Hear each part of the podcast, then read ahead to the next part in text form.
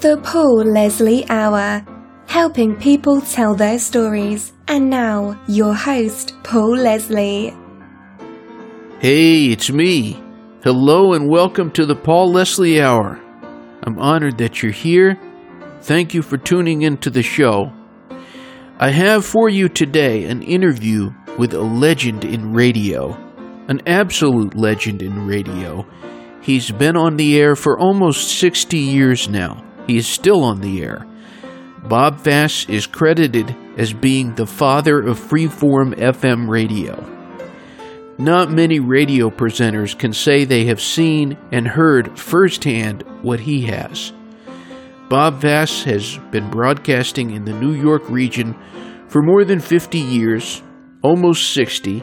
His radio program, Radio Unnameable, was originally heard on WBAI in 1963. He continues broadcasting on WBAI to this very day. He's on Friday, I believe from midnight to 3 a.m. He has never allowed himself to be constricted by rules. Bob Fass always did what he wanted, including putting multiple people on the phone at the same time. He did, and does, impromptu interviews. So many iconic artists joined Bob Fass on the radio, including Bob Dylan. His show boasted the first performances of Arlo Guthrie's Alice's Restaurant and Jerry Jeff Walker's Mr. Bojangles. Some of the other artists who have joined Bob Fass on Radio Unnameable include Joni Mitchell, Otis Spann, Ramblin' Jack Elliott, Tiny Tim, Frank Zappa, Phil Ochs, Judy Collins, Phoebe Snow, and so many others. Bob Fass was also the subject of a full length documentary entitled Radio Unnameable. In this interview, we're going to get to the essence of a man who has been communicating for decades. Of particular interest is what Bob Fass thinks is the most important thing. He talks about his friendship with Bob Dylan and the importance of communication. I think when you're finished listening, you're going to agree Bob Fass is a fascinating man. To support the Paul Leslie Hour, go to thepaulleslie.com, click on Support the Show. The show is made possible by viewers and listeners like you. Now let's get into the interview with radio's legend, Bob Fass. I understand that you've been doing a radio show with some very interesting people. I have, and you are one of them now. and it's funny. Because, well, that remains to be seen. I'll be the judge of that. you know, it's funny because the screen that popped up, it has you listed as unnamed. and I thought that was funny. Radio unnameable. The name was not accidental.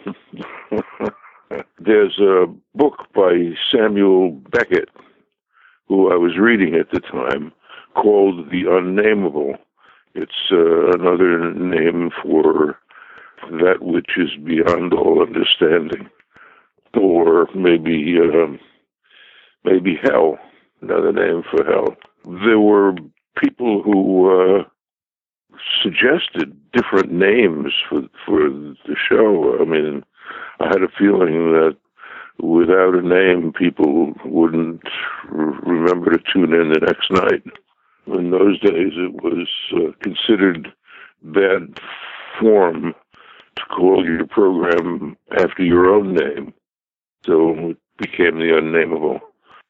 Well, I want to kind of go back a little bit. What was life like growing up? I lived in Brooklyn. I mean, I feel like I'm still growing up. so maybe I shouldn't uh, answer the question in the usual way. But I think what you meant is what was my childhood like. We lived across the street from the school, and they used to say you have to go to the corner and cross at the corner. And I knew that the shortest distance between two points is a straight line, which meant I wanted to break rules from the moment I started going to school. Then that's that was uh, that was the beginning. I heard wire recordings and I thought they were somehow fascinating. I wanted to be in plays and be an actor when I was a kid. That had something to do with it. My uh, pals with uh, kids who uh, were sort of similar. One of my earliest memories is uh, suddenly my grandmother said that she had to go to Florida. Now, she was a very uh, tough woman. When she said, I have to go to Florida, the, it was necessary to uh, take her there. And my uncle and two or three other members of the family and my three year old self crowded into uh, this uh, car. And so intent was he on getting there that he wouldn't stop for my toilet training. Oh my! And, and so uh, there was a little potty that they had for me in the car, and I remember them throwing the contents out the front window and having them splash into the back. Oh my! but there were uh, there was like everything was it was kind of hilariously funny to uh, everybody in the car. There was a lot of organized intention. It seemed. That's the earliest thing I remember. Oh yeah, I, also remember sitting in my high chair while my father was studying and watching movies. My father had a movie projector while he studied the uh, Mickey Mouse and Popeye films were my babysitter. I would watch them. And then at the end of the reel, rather than rewinding them and playing them again, he would play them backwards. So you, you see people falling out of the water and I don't know, something must have happened in my brain around that time when I discovered that backwards is sometimes as uh, Uh, interesting as forwards. what about early memories of the radio? Did you ever see a Tinker Toy set? Indeed. You have? Yes. The little hubs that you can stick other dowels in and sort of manufacture structures. Right. I've seen them. Yeah, and well, I had one of those, and I made it look like a radio antenna and a microphone, and I used to pretend that I was on the radio with my uh, mock-up radio made out of a Tinker Toy set. When I was in high school, they had a program of taking people from English classes to be on plays that were broadcast from on WNYE, the All City Radio Workshop. What about the first time you were heard on the radio? Can you remember the first time you spoke into a microphone or your voice was heard over the radio airwaves? I have a few different flashes of, of the one time I was in, in the audience at some New York Times program for children in high school and I had asked some sort of a question, I remember. When I was at Adelphi College, they had an, a radio workshop. We did a couple of radio plays. One of them was Christopher Fry's Boy with a Cart about St. Cuthman, who uh, carried his mother on his back across, I think, Wales, building churches. Oh yeah, and at, at Adelphi College, they said this is the they you know when I was 15 years old, I had some sort of uh, summer scholarship. Some guy said this is the control room. Uh, this is how you turn the microphone on. This is how you turn the turntable on do something if you want to. you can touch anything. Hmm. And he came back an hour later, and uh, I listened to the tape, and I introed a record. I, I even know what it was. What is it you like about being on the radio? Well, there's something very important in my mind, anyway, about spreading spreading the news. Something that is a great piece of music or uh, a, a little uh, glimpse of the reality behind the surface. I mean, think of your friends and think of what it what what it is that makes you feel they t- uh, uh, mine anyway people who like were with me on exploratory journeys into uh, different uh, subjects that I didn't know anything about. And you know, at a certain point in my life, it was how to throw a softball, and at other points in my life, it was how to have girls like me and not be scared of them. Later on, it may have been, I don't know, uh, how to live realistically in imaginary circumstances. Another, it might have been how to give expression to something that I was moved by.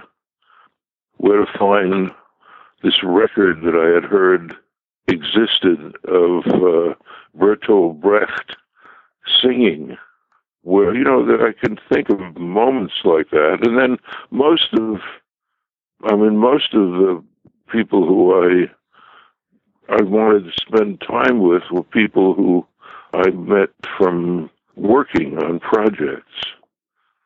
Something wonderful about a bunch of people who are not on anybody's clock, but are trying to make something good happen. Whether it's uh, you know one of the things that I had to do that was sort of related to Woodstock, the town of Woodstock. Marguerite Culp was the editor of the Woodstock Times. Did, did you know her? I do not know. She had developed a relationship with someone who was in prison who uh, had written her and she'd gone to see him she thought he had an interesting mind, and we were participated in a, a campaign to secure amnesty for him. It ended in uh, amnesty being given for the first time in New York State, and uh, Gary was a free man for a while. The uh, people who taken their who have put their minds at risk to tell us something about the other realities are always kind of fascinating to me. I knew a guy who had been a station manager at WBAI. He was in his 70s and he lived near the Bowery and with what everyone said was not a sexual interest. He his name was Mel Most. He would, you know, tell a prostitute that he would pay her to just get off the street for uh, an hour or maybe a night then she could go back and do whatever she wanted and try to use a condom. Hmm. He uh, actually got a couple of the ladies to go to school. He was just like a kind of an independent anarchist trying to uh, make the world a place where he didn't have to suffer so much seeing these young ladies inevitably being used and, uh, and abused. he came from a great anarchist tradition. His father had some kind of relationship with Emma Goldman. And um, what was the question? well, you you answered it. I asked you what it was that you liked about the radio, and you expressed a lot about the importance of communicating from a personal level. Right. When I turn on my tap and brown water comes out, it's just it's just so much uh, brown water when you report it. But if three or four people do it, or if a whole block of people know that they can complain about it, sometimes the city will do something that will, you know, make life a little bit easier for people. Information is uh, the lifeblood of, like our uh, our anticipatory democracy. We anticipate having democracy, but we surely don't have it. Hmm. Of the people you've spoken to, and I mean, it's been a lot of people throughout the years. Can you think of one that has been the most interesting to talk to? Gee, one person. Mm, you t- today. no, I mean that's a that's a very very. I can think of people who I loved because they were so bizarre. I can think of people who I love because they made me laugh or they had a kind of an insight into into uh, the way things were that is I think it's William Burroughs who says as quote, Leonard Cohen quotes him and so does Geoffrey Lewis it's the light the crack is where the light shines through. When someone is suffering and they have someone to tell it to, even if it's only one person, it's helpful. Or when someone is uh, in the the air, the night, the music, and they share that, that's great. When someone says, "I think uh, we should," this new pipeline that's going to be shoved down our throats like a feeding tube. It's good that there are people who listen and know where they can. Here's here's about that. I don't know whether it'll, in that case, stop the pipeline, but at least there is an opposition to it that is uh, very informed, much more informed than the people who are voting for it. What is the best sound in the world? Oh, the best sound in the world. Someone who loves you whispering in your ear. Hmm.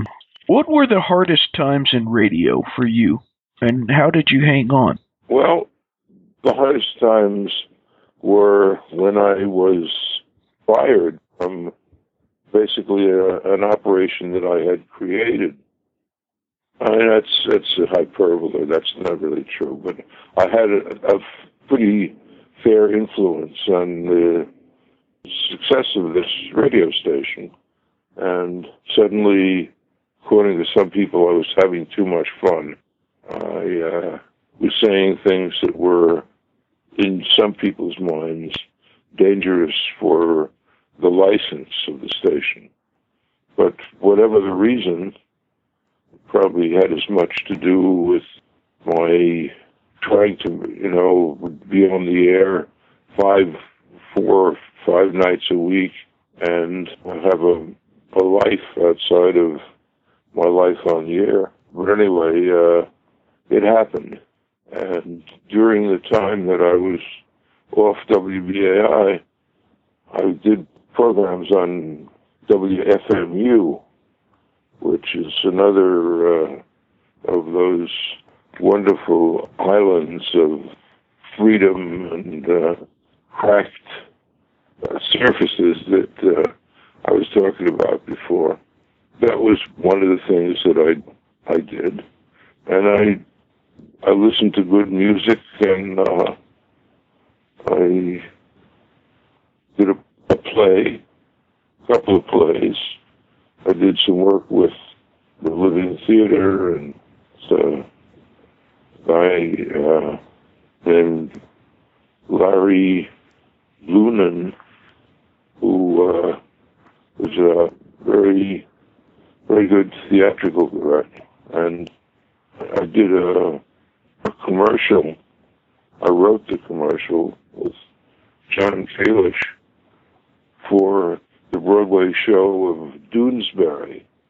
I had a chance to spend some time with Jacques Levy, who uh, wrote uh, a bunch of songs with Dylan and was a, a uh, great theatrical director.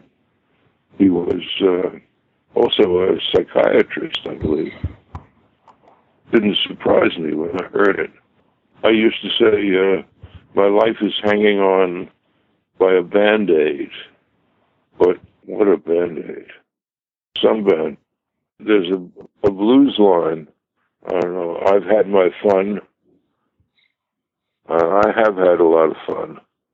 I've known some very high performing and thinking, exciting, funny people. I still have a few projects that I want to try to accomplish. What are those projects? Tell us about that. Well, right now I'm trying to do a radio show from my home. It's also uh, on the net, and it's on uh, a, you know, a couple of stations in different parts of the country.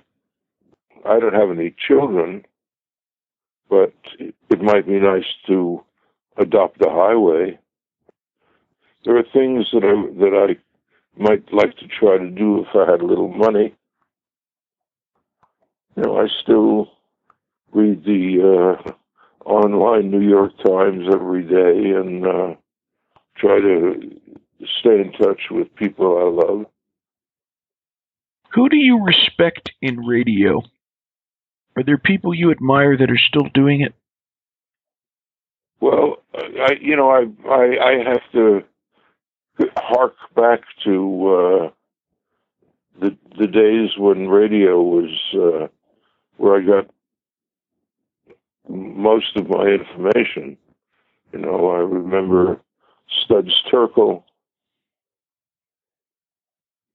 Bob and Ray, Henry Morgan, Robert Benchley. Today, there are a lot of great haircuts on, on television, but very few people are given the chances that Bill Maher is. Be great to see someone like Krassner, you know, leading a talk show. That would be wonderful. You've had a lot of musical guests throughout the years. Who has been the Yeah. most enjoyable? My mother used to say, comparisons are odious. How can you compare one artist to another? Only by forgetting that they're artists. They each have their individual vision. I certainly like to listen to to Dylan. I like to listen to good poetry. I used to love to. I was the engineer for Judy Collins a couple of times when she did a folk music program on BAI. I used to love that. Like Rosalie Sorrels' voice, seeing the Beatles, the blues. Uh, Jeffrey Lewis is really wonderful. The Fugs, the Holy Modal Rounders. Great music scene in New York City. Uh, people send me uh, shows that take place at various clubs on video.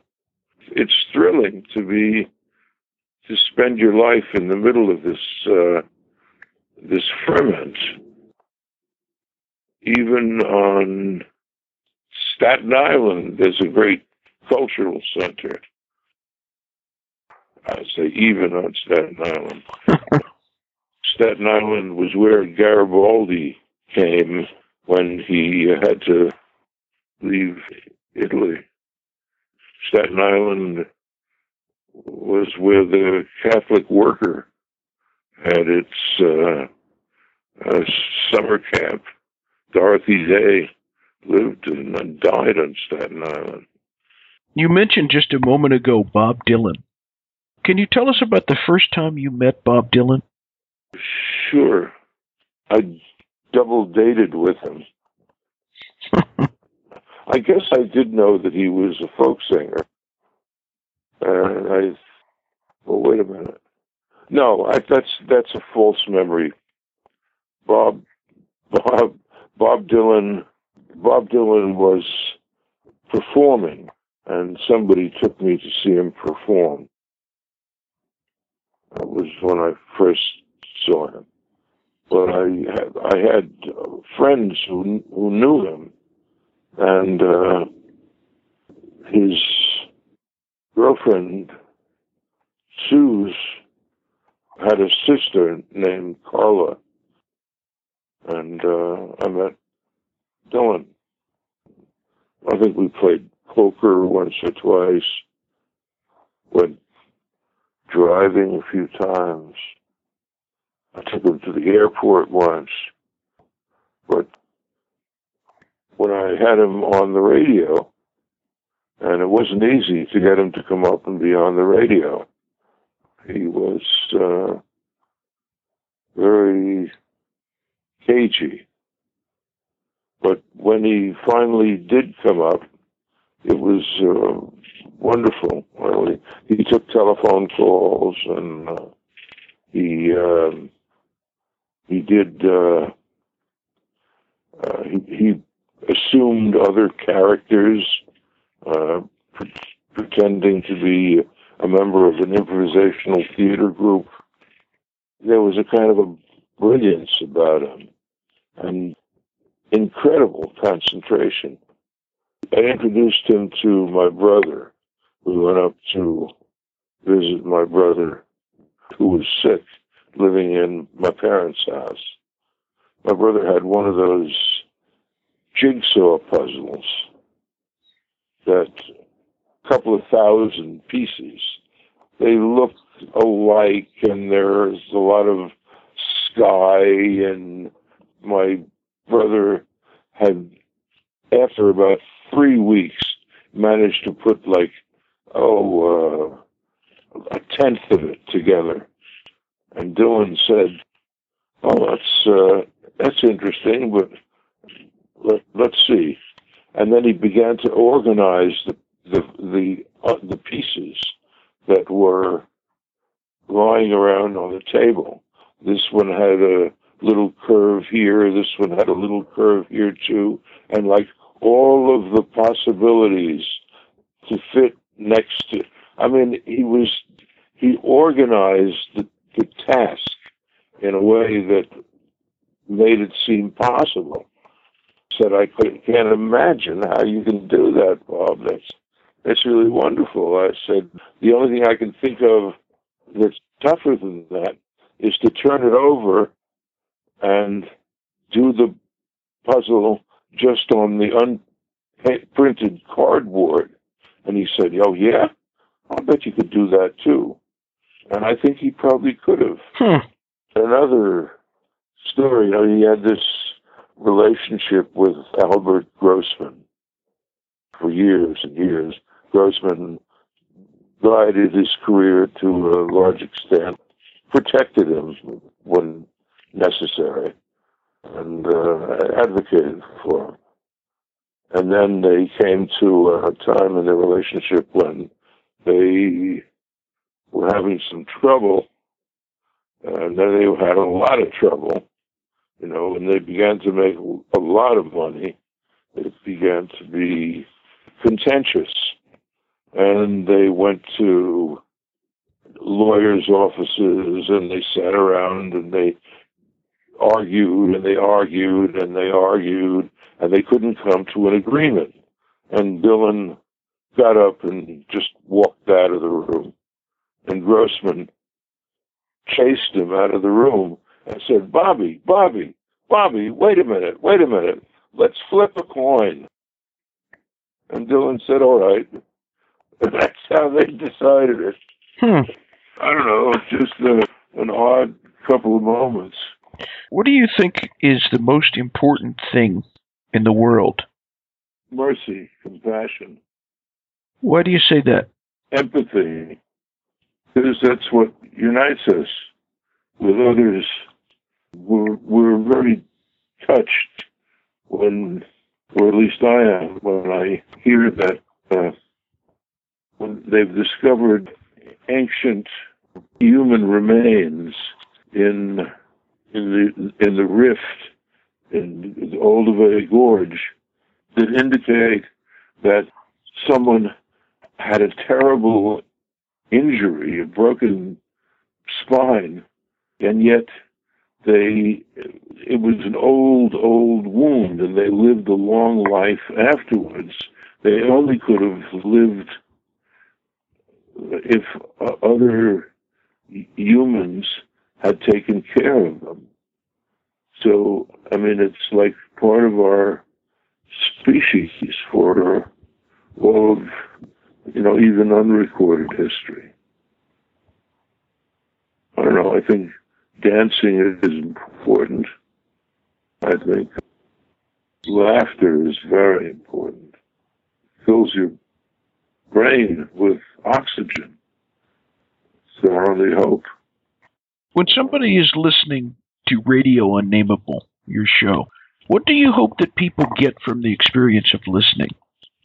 Allen Ginsberg said something about poet's job is to ease the pain of living.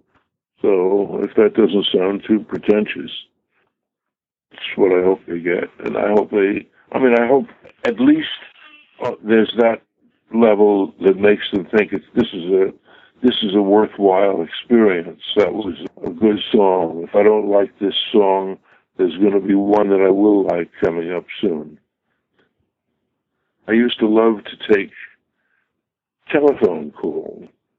it's a little hard to do now after one of the things that I would like some uh, additional cash for is to put in a few more phone lines so that I can put two people on who don't know each other on the air at the same time uh, and have them talk to each other. That was something that I thought was very important to do at one, one point. What is the best thing about being Bob Fass? I get to talk to people like you.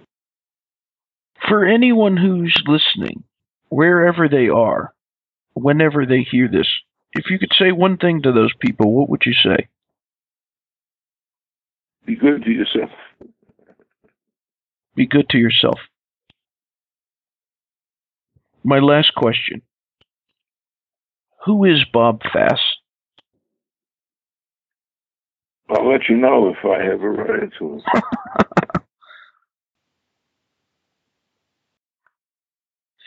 Thank you very much for this time. Thank you for sharing. Well, I know that you uh, called me because you saw the Radio Unnameable movie.